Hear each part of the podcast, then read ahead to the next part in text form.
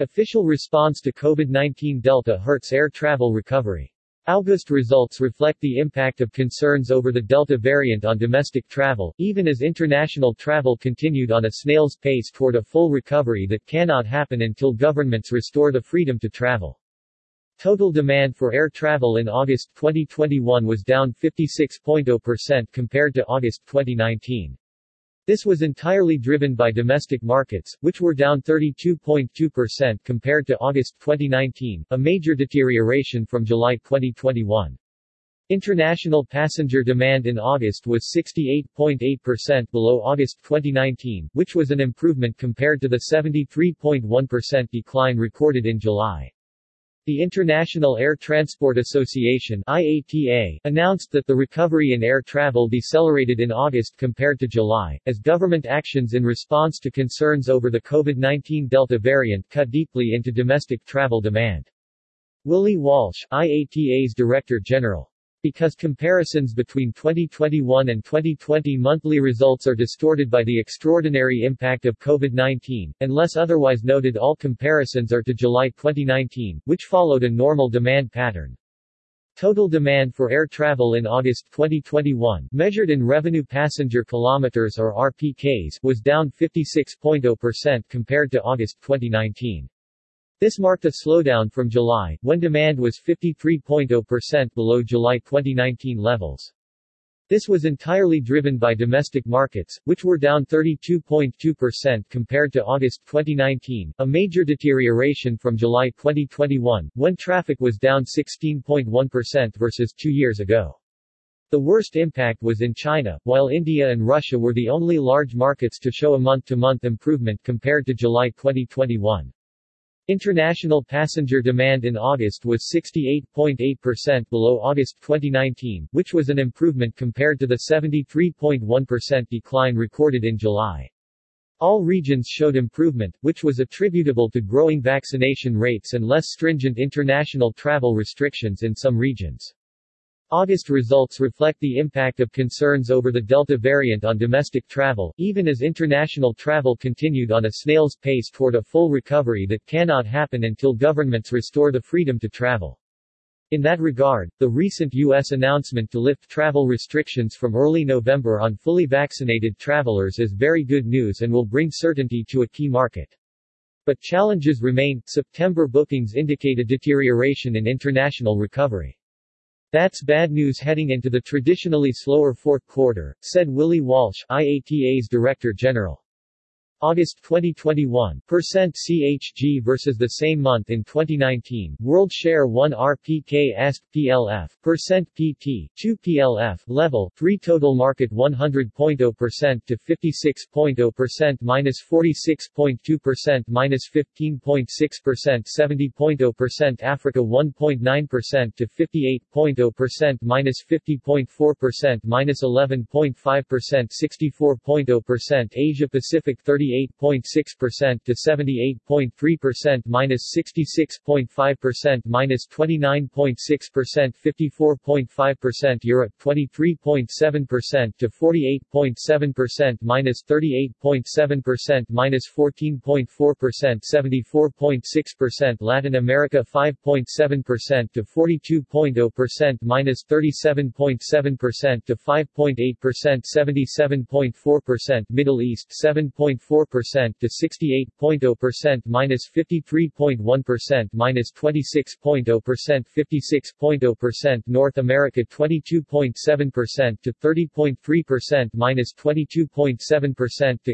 8.6% 78.6%.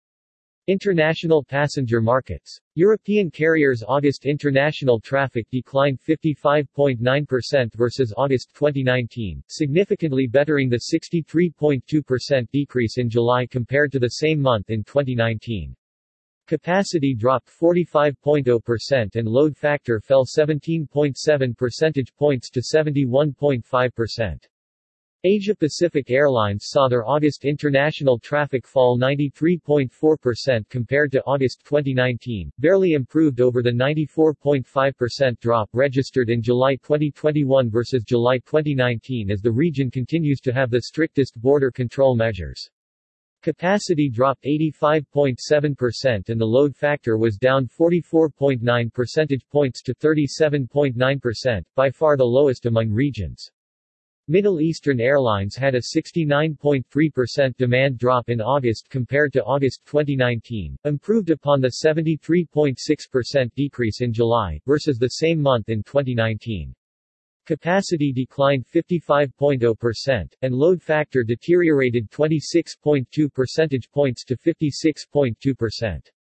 North American carriers experienced a 59.0% traffic drop in August versus the 2019 period, much improved on the 61.7% decline in July compared to July 2019. Capacity sank 48.5%, and load factor dipped 18.0 percentage points to 70.3%. Latin American Airlines saw a 63.1% drop in August traffic, compared to the same month in 2019, improved over the 68.3% decline in July compared to July 2019. August capacity fell 57.3% and load factor dropped 11.4 percentage points to 72.6%, which was the highest load factor among the regions for the 11th consecutive month. African Airlines traffic fell 58.5% in August versus two years ago, somewhat improved over the 60.4% decline in July compared to July 2019. August capacity was down 50.1% and load factor declined 12.7% to 63.0%. Domestic passenger markets August 2021, percent CHG versus the same month in 2019, world share 1 RPK ESC PLF, percent PT, 2 PLF, level 3 domestic 54.2% to 32.2% minus 22.2% minus 11.0% 74.7% Australia 0.7% to 83.3% minus 75.1 minus 27.1 54.9% Brazil 1.6% to 20.7% minus 18.2% to 2.6% 79.9% China PR 19.9% to 57.0 minus 36.8% minus 28.1 59.5% India 2.1% to 44.8% minus 34.7% minus 13.3% 72.1% Japan 1.4% percent to 59.8% minus 29.4% minus 34.9% 46.3% Russian Fed 3.4% 31.9% 32.6% to 0.5% 90.5% US 16.6% to 13.2% minus 7.1 to 5.7% 80.9% China's domestic traffic dropped 57.0% compared to August 2019 a huge deterioration from the 2.5% fall in July. However, overall cases were low, and outbreaks were mostly under control by the end of August, suggesting numbers will improve in September. India's domestic traffic reversed the trend, as demand fell 44.8% in August, improved from a 58.9% decline in July versus July 2019, owing to positive trends in new cases and vaccination. The bottom line. The rapid slowdown in the domestic traffic recovery in August, owing to a spike in the Delta variant shows how exposed air travel continues to be to the cycles of COVID-19.